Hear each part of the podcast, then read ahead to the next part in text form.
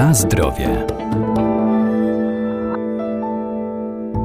Jedzenie w odpowiednich ilościach i proporcjach oraz codzienna aktywność fizyczna to podstawa dla zachowania zdrowia. Jednak ważne jest nie tylko to, co zjadamy, jak często i w jakich ilościach, ale też jakość tych posiłków. Najlepiej je gotować lub piec, a także nie dosalać i eliminować z diety cukier.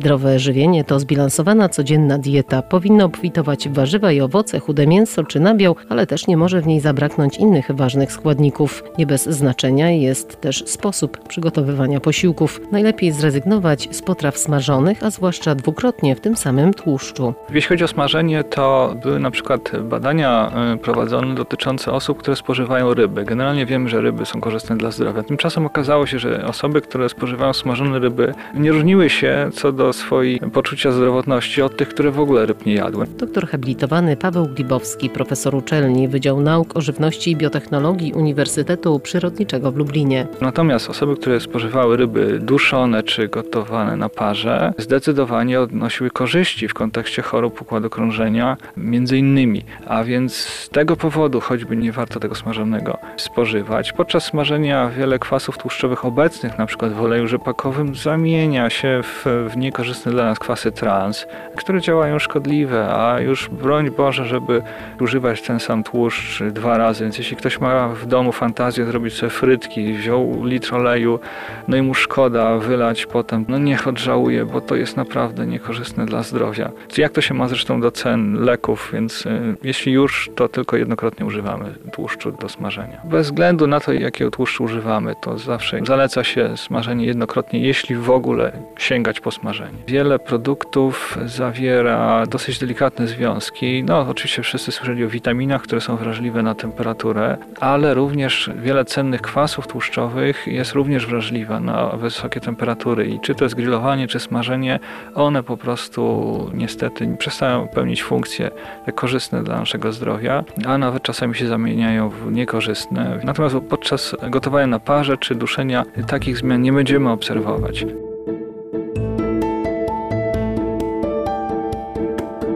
Na zdrowie.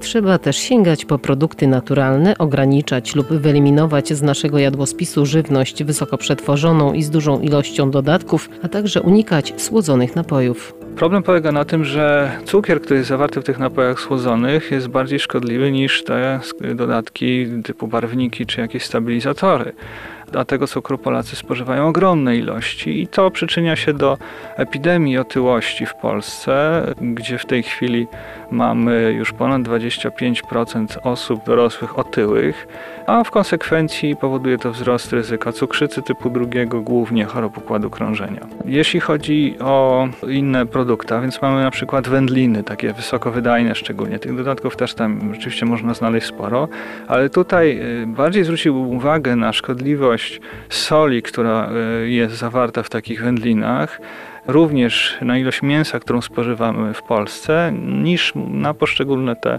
dodatki. Bo na przykład Instytut Żywności Żywienia w Warszawie zaleca, żeby nie spożywać więcej jak pół kilograma mięsa i wędlin tygodniowo. Przynajmniej w Polsce w tej chwili spożywa się półtora kilograma to w długim okresie będzie niestety zwiększało ryzyko chorób, rozwinięcie ryzyko chorób układu krążenia, ale również niektórych nowotworów, dlatego że badania pokazują, że zwiększone spożycie mięsa, zwłaszcza czerwonego, jest związane ze zwiększonym ryzykiem występowania nowotworów okrężnicy choćby. Soli w Polsce spożywa się też bardzo dużo. Maksymalna ilość, którą powinniśmy spożywać to jest 6 gramów. W Polsce przeciętna kobieta spożywa 9, przeciętny mężczyzna 12 gramów soli dziennie a w konsekwencji mamy na przykład 10 milionów osób z nadciśnieniem, przy czym 90% z nich na własne życzenie, właśnie ze względu na błędy żywieniowe.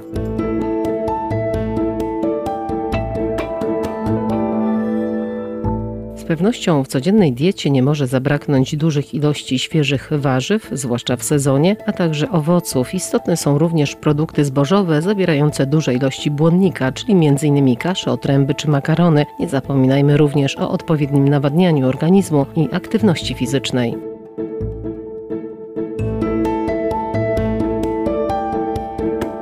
Na zdrowie.